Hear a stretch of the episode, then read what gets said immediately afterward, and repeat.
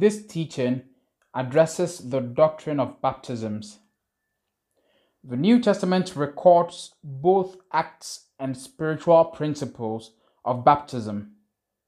Hence, the doctrine of baptisms describes not only the acts recorded in Scripture, but also the spiritual truths these outward acts signify.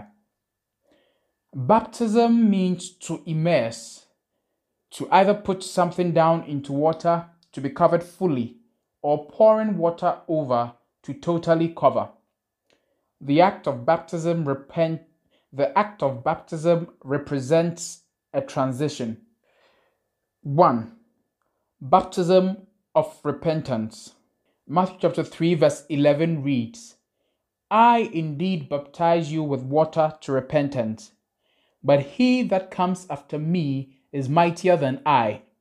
He shall baptize you with the Holy Spirit and fire. John the Baptist baptized in water into repentance. Those who had shown fruit of repentance by their life and actions were baptized to affirm their repentance. It communicated transition from an old way of evil living to live as befitting the kingdom of heaven. Matthew chapter 3, verse 7 to 9 says, He said to them, You offspring of vipers, who warned you to flee from the wrath to come? Therefore, produce fruit worthy of repentance. John's baptism took place in the Jordan for those who showed fruit of repentance. The baptism did not produce or create repentance, but was a seal or evidence for those who had repented. 2. Christian baptism.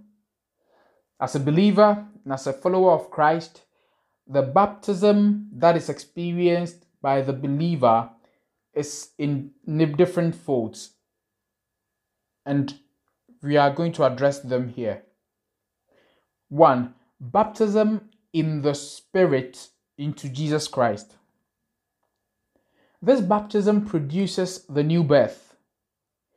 God brings a person into his kingdom by the new birth.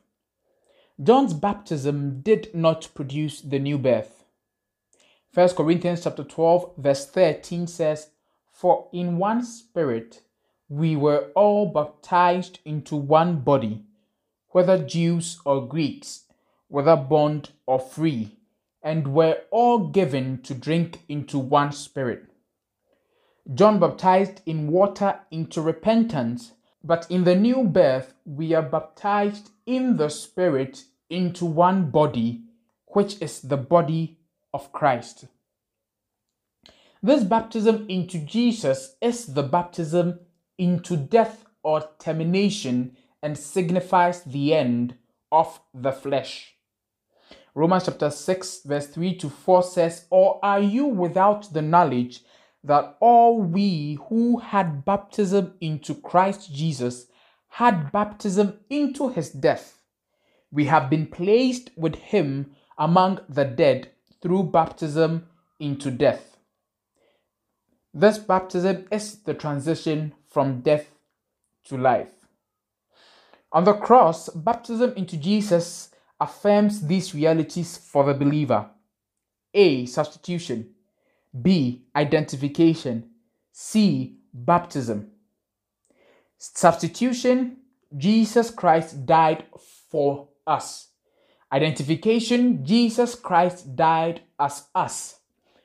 And in the baptism, Jesus Christ died with us.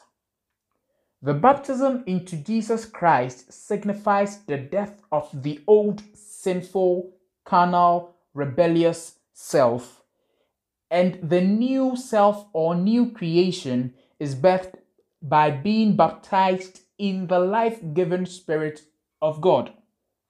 John chapter 3, verse 5 says, Jesus said in answer, Truly I say to you, if a man's birth is not from water and from the Spirit, it is not possible for him to go into the kingdom of God.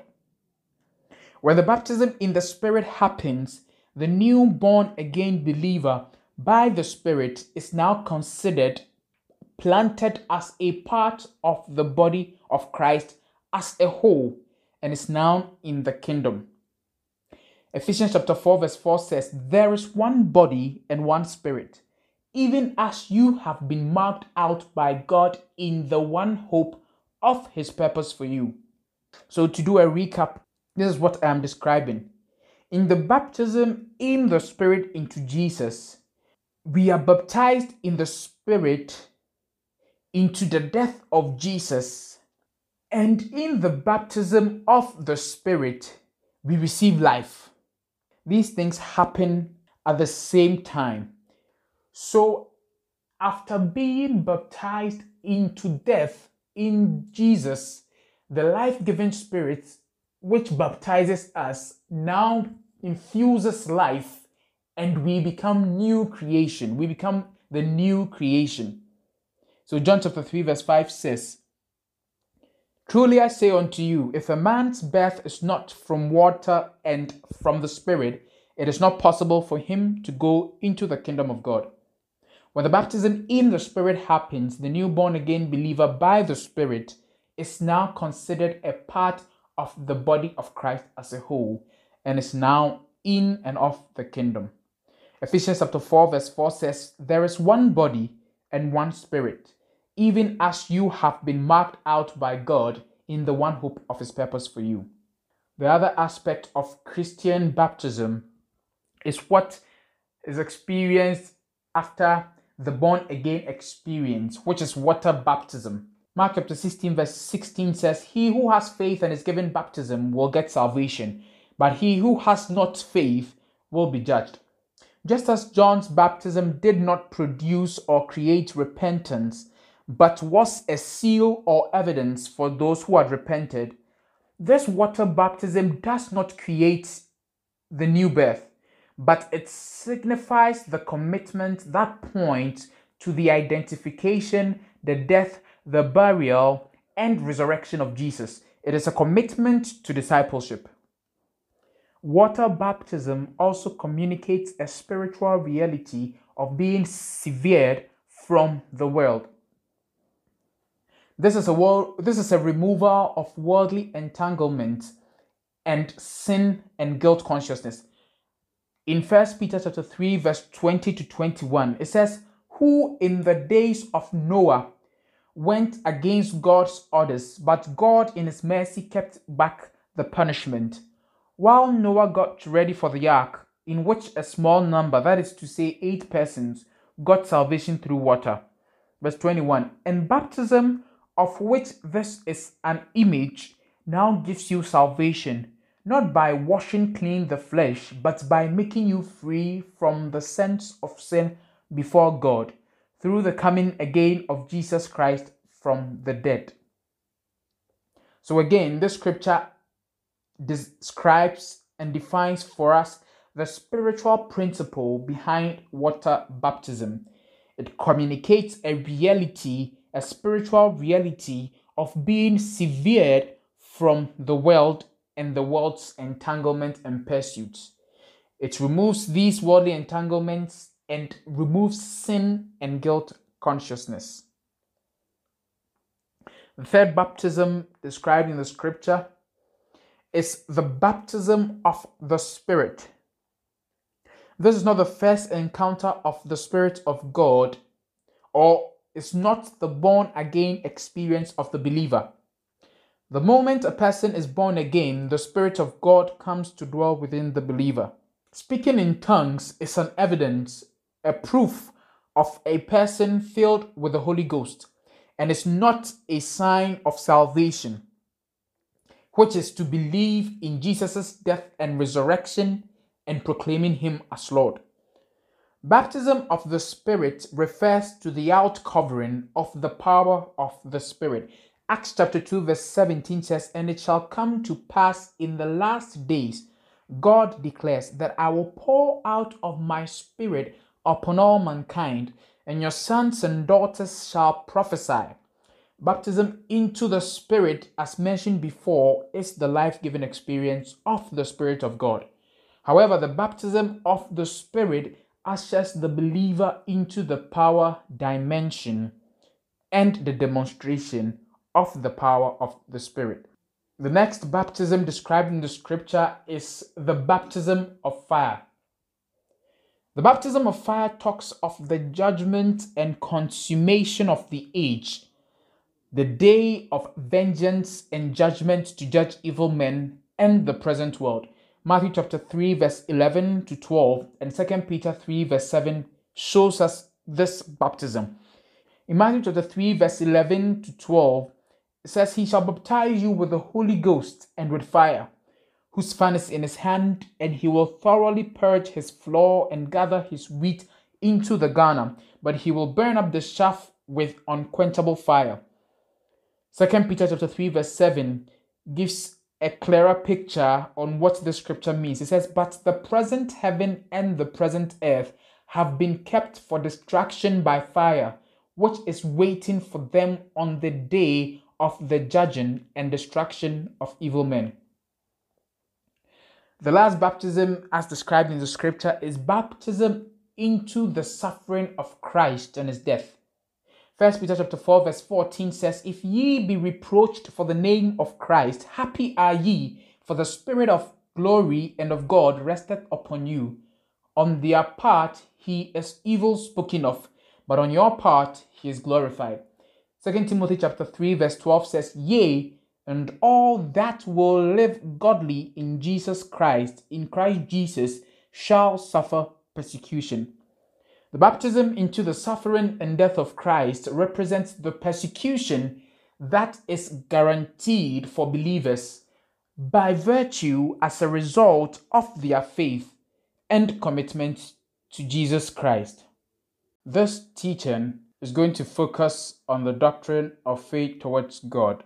Faith remains a very key component of our Christian faith. And for the New Testament believer, faith is the bridge that links him or her to the kingdom and to the realities of it. What then are we supposed to understand about these spiritual principles as a foundation? Follow me on these points. Man lost life by disobeying God in the garden. In the book of Romans, chapter 5, verse 12, it says, Sin came into the world through one man, and his sin brought death with it. As a result, death has spread. John chapter 10, verse 10 I have come in order that you might have life, life in all its fullness. Jesus Christ came to give life to man. John chapter 11, verse 25. Jesus said to her, I am the one who brings people back to life, and I am life itself. Those who believe in me will live, even if they die. I am life itself. Here, Jesus tells the woman, He is life itself. He is the one who brings people back to life, and says, Those who believe in Him will live even if they die. John chapter 3, verse 16. He gave his only Son so that everyone who believes in him may not die but have eternal life. This gives a picture of the journey of man from the garden to the point of life. This gives a picture of why the need for faith. As I went through before, Man lost life by disobeying God in the garden. Jesus Christ came to give life to man. He came to give eternal life to man. And this life, this eternal life, is received by faith in Him. When you consider the principle of faith, in the book of Romans, chapter 10, verse 17, it says, Consequently, faith comes from listening and listening comes through the word of Christ. Faith comes by listening. In other versions, it says faith comes by hearing. Romans chapter 10, verse 8 says, In fact, it says, the message is very close at hand. It is on your lips and in your heart. As is written in Romans chapter 10, verse 9, that if thou shalt confess with your mouth the Lord Jesus and shall believe in thine heart that God hath raised him from the dead, thou shalt be saved. So the principle of faith works on the wise of listening and listening by the word of Christ and the confession of the word on your lips. So in your heart and on your lips. So the principle of faith works in the belief in your heart that God raised Jesus from the dead and the confession of your lips that Jesus is Lord. Faith is not hope. Hebrews chapter 11, verse 1 says, Faith assures us of things we expect and convinces us of the existence of things we cannot see. Other version says, Faith is the substance of things we hope for. Things we expect is different from the assurance of the things we expect. Hope is for the future, and faith is in the now and in the present. For example, a person will have hope for that which is yet to come, but then the faith of a person acts and possesses in the present what they what was earlier a hope. I take it again. Hope is for the future and faith is in the now and in the present. For example, a person will have hope for that which is yet to come, but faith is an but faith acts and possesses in the present. A person looks forward to what they hope for, but faith receives in the present. Faith is not a product of reason, but a spiritual force, and it stems from a total dependency on God. There are two dimensions of faith. One, there's the act of faith, and two, there is the attitude of faith. Faith as an act makes us to know God and is in the realm of belief. However, the attitude of faith is seen and lies in trust in God, and as believers should be our disposition after being born again. It is the act of faith that gets an unbeliever saved and born again, after which the attitude of trust is needed. So, for an unbeliever, it is the act of faith that would make him confess. So, previously, we spoke about the principle of faith.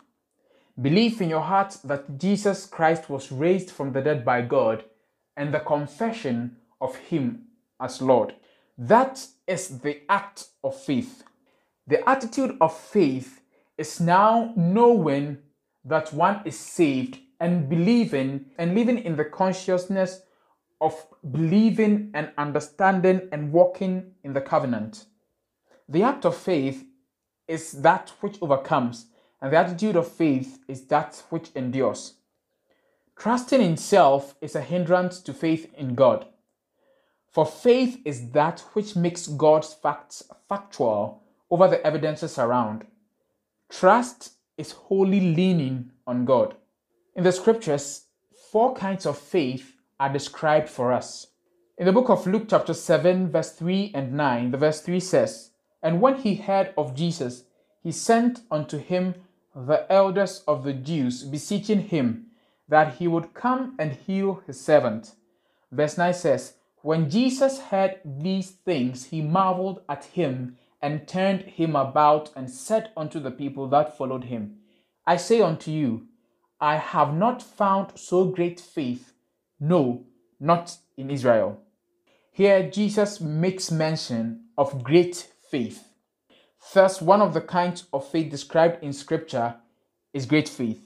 And great faith is a product of revelation, a product of information. The scripture says, And when he heard, that was the beginning point. It continues and says, He sent unto Jesus the elders of the Jews. He was bold in his action. He besought Jesus that he would come and heal his servant. And when he heard, he sent and besought him. Jesus describes this as great faith. Little faith is the kind of faith opposite to great faith as great faith is a product of revelation and is bold and does not entertain fear. Little faith, however, has little revelation and is mostly full of doubts and fear. Romans chapter 4, verse 19 to 21. And being not weak in faith, he considered not his own body, now dead, when he was about an hundred years old, neither yet the deadness of Sarah's womb. He staggered not at the promise of God through unbelief, but was strong in faith, giving glory to God, and being fully persuaded that what he had promised, he was also he was able also to perform and being fully persuaded that what he had promised, he was able also to perform.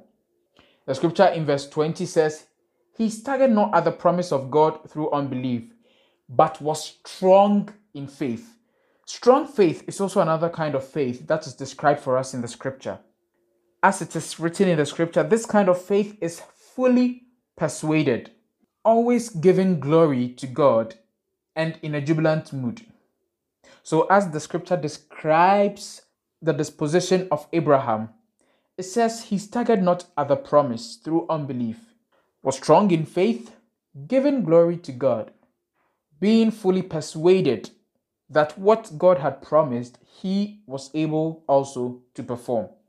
Thus, strong faith is the kind of faith that is fully persuaded, always rejoicing, giving glory to God and considers God's word only, regardless of circumstances. Opposite to this is weak faith. Weak faith considers worldly facts or situations or experiences against the promises of God.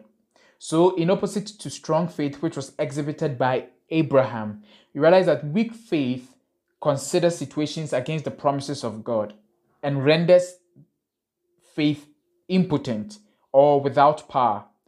This kind of faith is always giving excuses, always considering circumstances, always considering the conditions for which faith would not work, and is not fully persuaded of the promises of God. This particular teaching is going to focus on the principle, the doctrine of laying on of hands. Uh, this principle finds its application right from the Old Testament and continues through in the New Testament. In the book of Hebrews, chapter 6, verses 1 and 2, says, Therefore, leaving the discussion of the elementary principles of Christ, let us go on to perfection, not laying again the foundation of repentance from dead works, and of faith toward God, and of the doctrine of baptisms, of laying on of hands of resurrection of the dead, and of eternal judgment. So, laying on of hands is what we are going to be treating in this particular teaching. In the book of Leviticus, chapter 1, verse number 4, it reads He is to lay his hand on the head of the burnt offering, and it will be accepted on his behalf to make atonement for him. So, the offerer of the offering would lay hands on his offering before it was accepted. But then, why and how would this burnt offering now be accepted to make atonement? This is because of the principle of laying on of hands. When we read Leviticus chapter 16, verse 21, it gives us a clearer description of what is happening during this process of laying on of hands. It reads, He will lay both of his hands on the goat's head and confess over it all the wickedness, rebellion, and sins of the people of Israel. In this way, he will transfer the people's sins to the head of the goat. This brings us to our very first point. Laying on of hands is for the purpose of identification and union.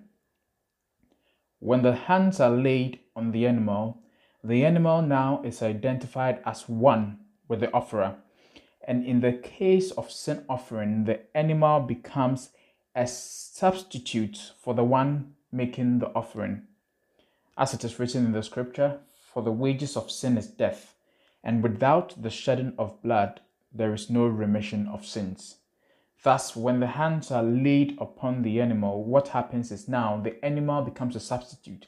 So the, the animal is identified with the person giving the offering and takes the place of the offerer.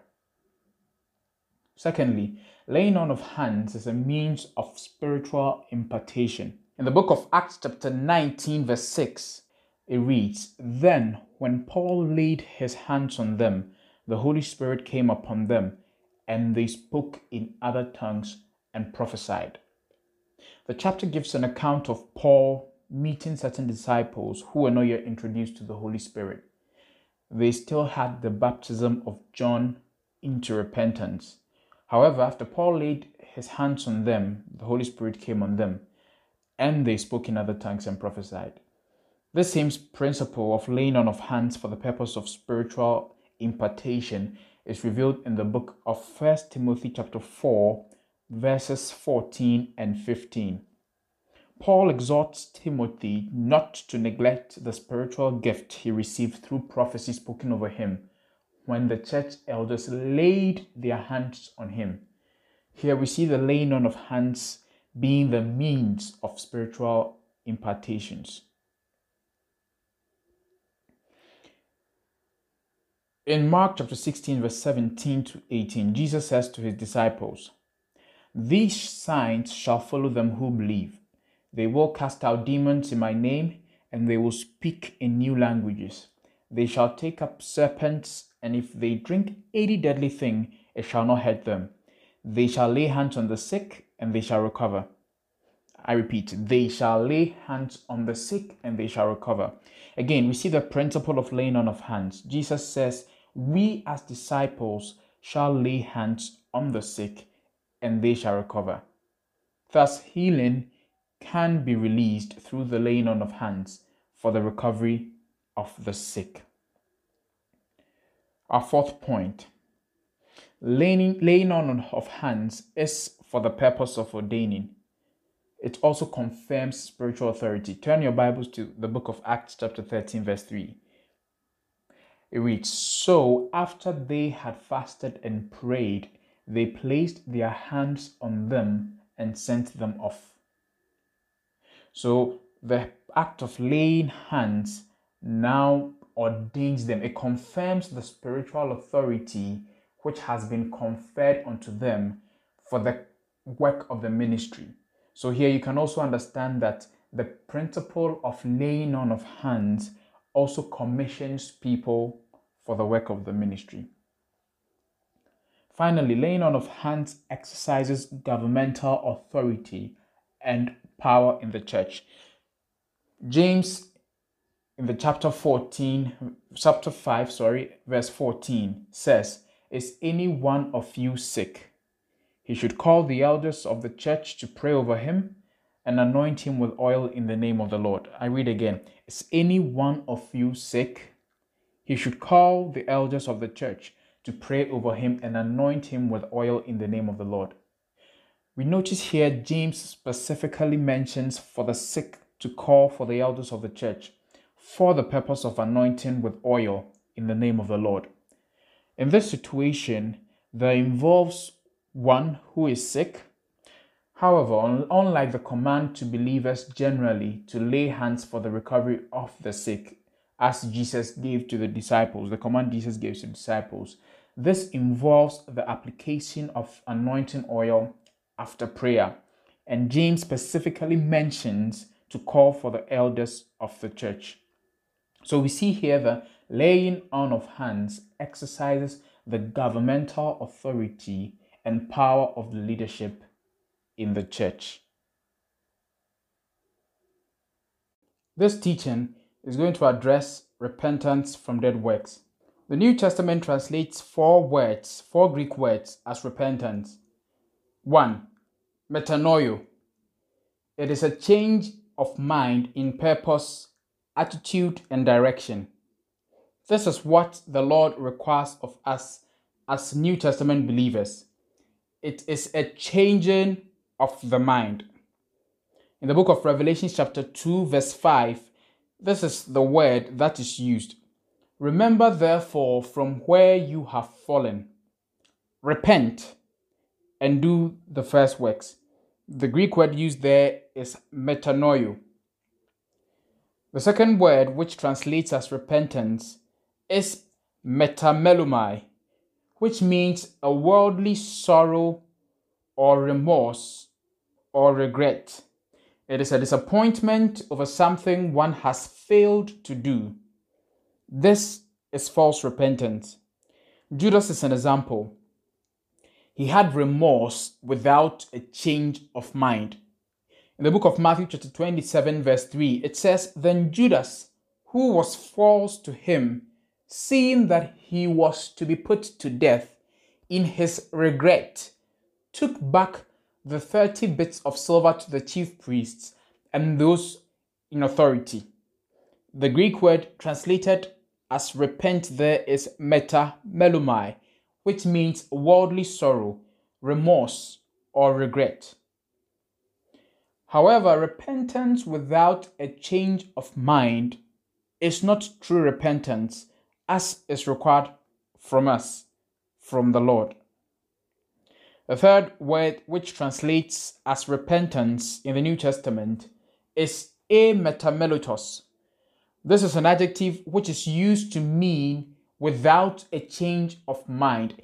It describes a state of constancy, a state of immutability of mind. Romans chapter 11, verse 29 uses this to describe God. It says, For the gifts and calling of God are without repentance. So when God does a thing, he does it without a change of mind. God does not regret forgiving us of our sins as believers.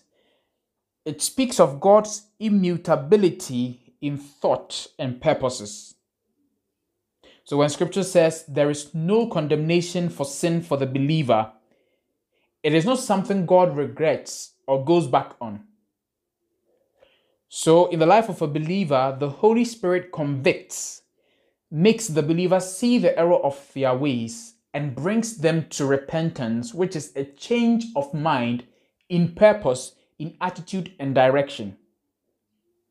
Thus, when the Holy Spirit convicts, the believer changes their mind concerning an action concerning a belief, concerning a situation, and goes and acts and lives in the direction of the Word of God. Most often than not, condemnation is rather the work of the enemy who seeks to condemn the believer. So, scripture refers to him as the accuser of the brethren. The last word, which is translated as repentance in the New Testament, is metanoia. This noun refers to the state of a person after true repentance. So this means that after metanoeo, what is which is a change in, of mind in purpose, attitude, and direction, the state a person gets into after a change of mind. So it describes a state a person now begins to live in when they show repentance in their thinking and actions. And this repentance is seen in their way of life and the decisions they make. Luke chapter 3, verse 8 uses this word. It says, Bring forth therefore fruits which are worthy of repentance, and begin not to say within yourselves, so John the Baptist, talking to the Pharisees, tells them to bring forth fruits, therefore worthy of repentance. It means their repentance should be seen in their actions, in their thinking, and in their way of life. So after metanoeo, true repentance has taken place, the believer is supposed to be in a state of repentance, metanoia. Why is repentance important? Mark chapter 1, verse 15 says, And saying, The time is fulfilled and the kingdom of God is at hand. Repent ye and believe the gospel. Understand this without repentance, faith cannot come and cannot be a reality. The scripture says, Repent ye and believe the gospel. What repentance does is repentance now turns the unbeliever towards God. Scripture says about John the Baptist that John the Baptist's ministry came to turn the hearts of the children to the Father. And we understand from the scriptures that God has given to everyone and has dealt to everyone the measure of faith. But then God can only deal the measure of faith to one who is open, who is facing, who is open to Him.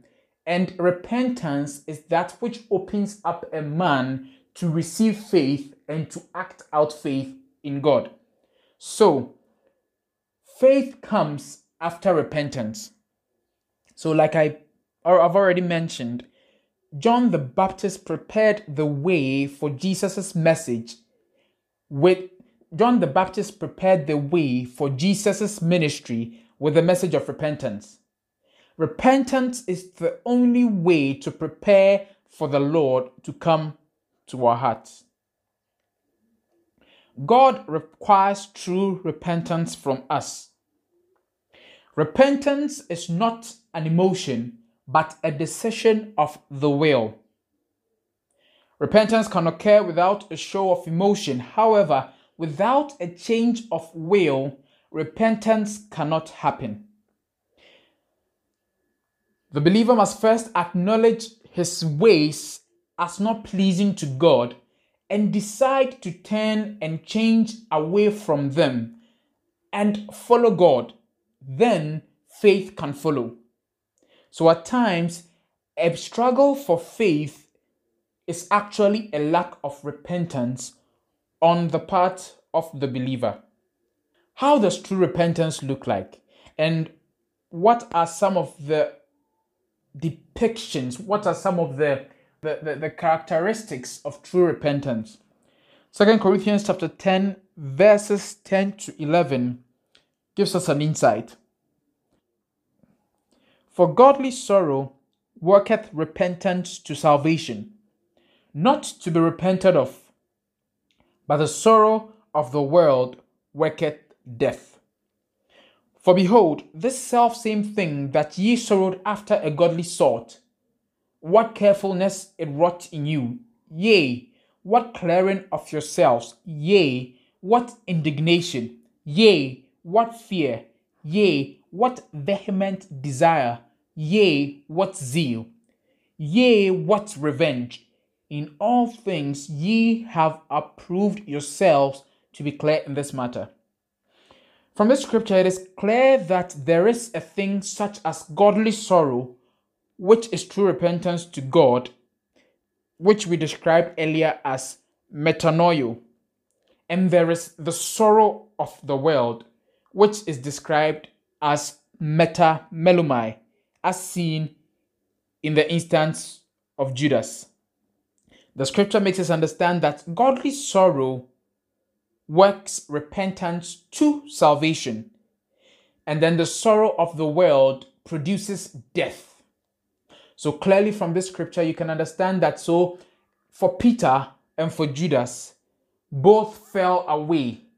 However, for godly sorrow, in the case of Peter, it worked repentance to salvation and to reconciliation.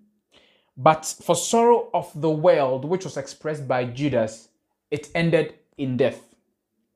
The church at Corinth gives us a model on how true repentance takes its course in a believer. And the passage I just read gives us the, the model. So, one, carefulness of self.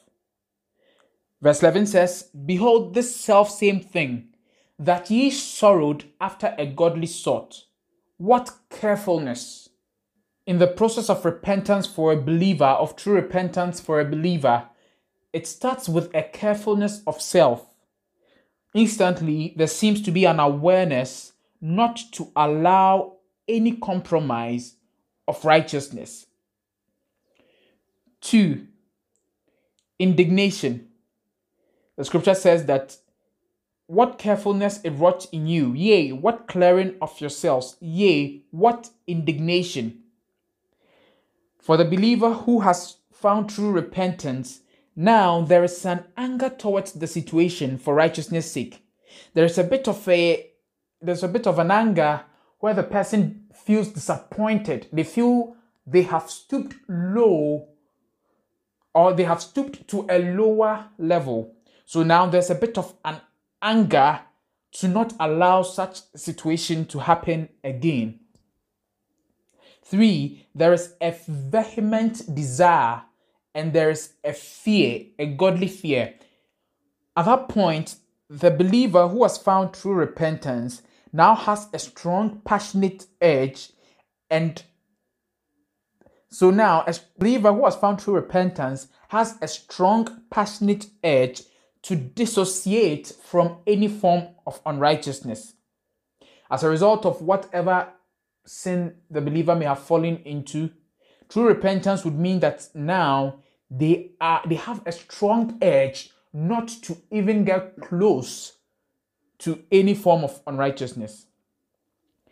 Then the scripture continues and says, Yea, what vehement desire, yea, what zeal, yea, what revenge. In all things ye have approved yourselves to be clear in this matter. So the final model is zeal. Now there is a determination, there is a willingness to do better in similar situations. Now, the believer decides that they are not going to take the wrong decisions they took before.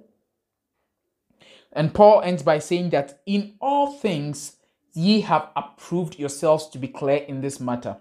So, Paul is trying to say that after true repentance has been found, where there's a carefulness of self, there's an indignation, there is a godly fear and vehement desire not to get close to unrighteousness and the zeal to do better, that approves the person to be cleared and to be described as truly repented. This, however, is a model that we find in scripture to describe how true repentance takes its course in a believer. You would recognize that the doctrine says repentance from dead works. Repentance from dead works. Why not repentance from sin?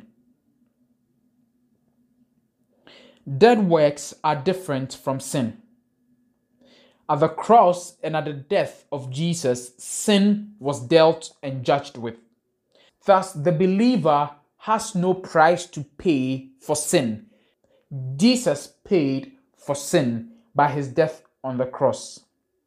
But then now, the believer is supposed to walk in life. So, dead works are works or acts of service that are done without God or are done not in faith to God. Faith is what brings life to any activity we do and to what we believe. As the scripture says, without faith, it is impossible to please God. The scripture makes us understand that faith without works is dead. Thus, faith is what brings life to any activity we do and to what we believe. The principle here is that dead works affects the nature or quality of a believer's service unto God and renders it dead to God. As the scripture says, without faith, we cannot please God.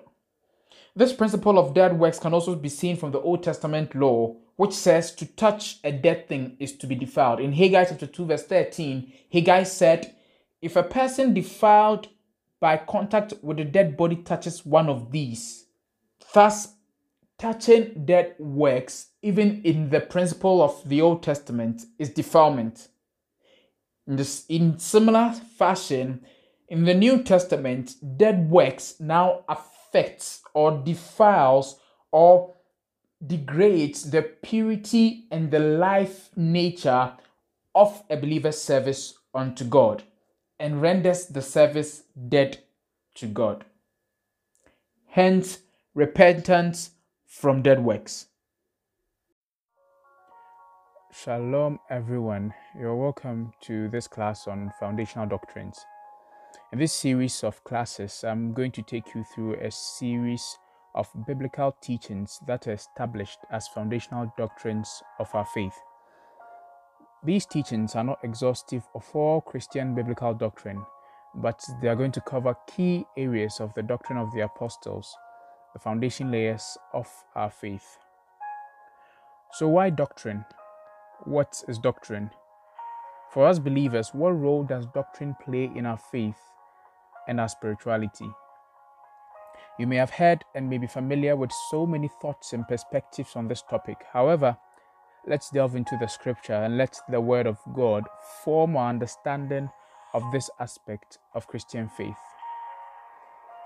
Open your Bibles with me to the book of 2 Timothy chapter 3 verse 16.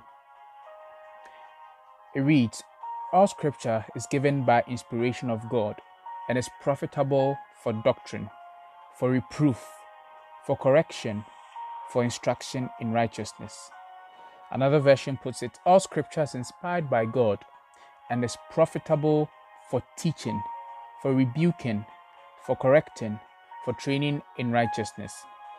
So you're going to realize that in one, one, one translation, doctrine is translated in another as teaching.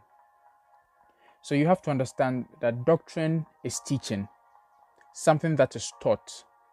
And it is the teachings or doctrine of Christ and that's revealed by the apostles that establishes us in our faith in God. So John in 2 John chapter 9 says, anyone who does not remain in the teaching or doctrine about Christ but goes beyond it does not have God. The one who remains in that teaching, this one has both the Father and the Son. Paul in 1 Timothy chapter 4 verse 16 says, "Keep a close watch on how you live and on your teaching. Stay true to what is right for the sake of your own salvation and the salvation of those who hear you."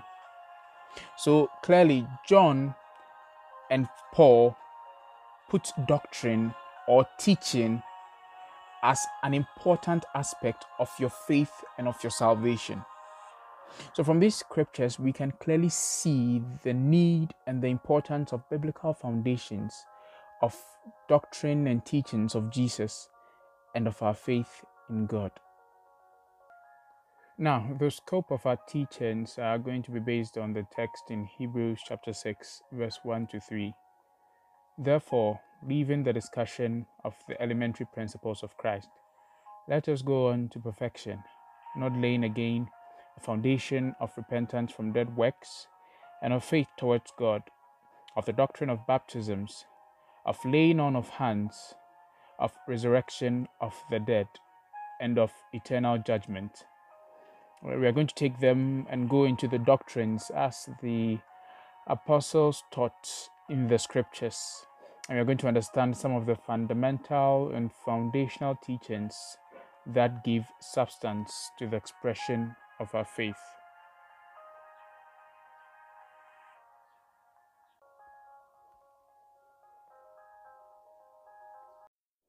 This teaching is going to address the doctrine of the resurrection of the dead. Resurrection means to stand up out of. Resurrection refers to standing up out of or passing through death and the grave and not affected or touched by it. 1 Thessalonians chapter 5 verse 23 says, "And may your whole spirit and soul and body be kept blameless at the coming of our Lord Jesus Christ." Understand that man is a spirit being with a soul and has a body. Out of these, it is the body of a man that dies and the body is what will be resurrected. Romans chapter 8, verse 23 says, And not only they, but ourselves also, which have the first fruits of the Spirit, even we ourselves groan within ourselves, waiting for the adoption to wit, the redemption of our body. When we consider the story of Lazarus and the rich man recorded in Luke chapter 16, verses 19 to 31, which gives us a picture of how the resurrection is like, this is what is suggested. One, there is a persistence of personality after death. This means that the rich man could recognize Lazarus, could recognize Abraham, and vice versa. Two, there is a recognition of persons and recollection of life on earth. The rich man could recollect his life on earth and could recollect that Lazarus was a beggar. Three, there is a consciousness of their present condition. The rich man recognized that he was thirsty and was in a place of torment, and recognized that Abraham and Lazarus were at a place where they were comfortable and thus sought some help from them. Also, what is evident in this passage of scripture is that there is a complete separation between righteousness and unrighteousness. Abraham and Lazarus found themselves in a different plane, in a different place, and the rich man found himself in another plane. There are three dimensions of salvation. One, there's the initial salvation, progressive, fi- progressive salvation, and the final salvation. So when we consider the salvific work of God in man, the initial salvation is the regeneration of the spirit. That is when we are born again after we receive Jesus Christ, or when we become born again when we receive Jesus Christ. There is the progressive salvation, which is the transformation of our soul and our mind. This changes by the word of God. The final salvation is at the redemption of our body. Here, mortal, death doomed body is replaced by the resurrection body. The believer has a twofold standing with God. We are born as sons, and as slaves, we are bought from a world of sin. The scripture says, To whom who believed in him, he gave the power to become the sons of God. When we read Romans chapter 6, verse 20 and 22, Paul makes us understand that we are slaves sold unto sin, and Jesus, by his sacrifice, bought us. So in our salvation, we have two we have a twofold standing with God. So we are as sons, we are born, but as slaves unto sin, we have been bought out of a slave market. Our salvation will be completed at the resurrection, where we are collected, redeemed, received, taken, and caught up. First Peter chapter 1 verse 3 says, Blessed be the God and Father of our Lord Jesus Christ, which according to his abundant mercy hath begotten us again unto a lively hope by the resurrection of Jesus Christ from the dead. The hope of the church, the great hope of we believers, is the resurrection of our bodies. Jesus resurrecting and ascending created the church, and the resurrection of the saints at his second coming will be the end of the church age. Our work and our work, our relationship and commitment in our lives on this earth should be in the light of eternity. In 1 Corinthians chapter 15 verse 40 to 50, we have a description of how our bodies will be changed at the coming of Christ Jesus. Verse 42 says, So also is the resurrection of the dead. Here, Paul talks about how our bodies are going to be changed and likens it as unto a seed. It says, So also is the resurrection of the dead. It is sown in corruption, it is raised in incorruption. So, in the natural, the body is sown in corruption, our resurrected body is raised in incorruption. Verse 43 says, It is sown in dishonor, and it is raised in glory. It is sown in weakness, it is raised in power. Verse 44 says, It is sown a natural body, and it is raised a spiritual body. Verse 44, verse 47 says, The first man is of the earth, and the second man is the Lord from heaven. This gives us a distinction of how the resurrected bodies will be. Our born again saved spirits are imprisoned in our earthly bodies. We do not have full expression of who we truly are. The resurrected body connects the spirit and expresses the spiritual nature fully. Acts chapter 24, verse 14 says, And have hope toward God, which they themselves also allow that there shall be a resurrection of the dead, both of the just and unjust. Resurrection of the just is the first resurrection. It is the resurrection of commendation where God appreciates his saints for work done on the earth. John chapter 5, verse 29 says, And shall come forth they that have done good unto the resurrection of life, and they that have done evil unto the resurrection of damnation. Resurrection of the unjust is the second resurrection. Resurrection of condemnation and damnation is for them that are unsaved and don't have eternal life. Matthew chapter 27, verse 50 to 53 says, And the graves were opened, and many bodies of the saints which slept arose, and came out after the graves after Jesus' resurrection, and went into the holy city and appeared unto many. This is what is called the first fruits of the resurrection. At Jesus' coming, there are two categories of people. First Thessalonians chapter 4, verse 16 to 17 describes for us. It says, For the Lord himself shall descend from heaven with a shout, with the voice of the archangel, and with the trump of God, and the dead in Christ shall rise first. Then we which are alive and remain shall be caught up together with them in the clouds, to meet the Lord in the air, and so shall we ever be with the Lord. Those dead in Christ and those who remain are caught up. Hebrews chapter 12, verse 23 says, To the general assembly and the church of the firstborn, which are written in heaven, and to God, the judge of all, and to the spirits of just men made perfect.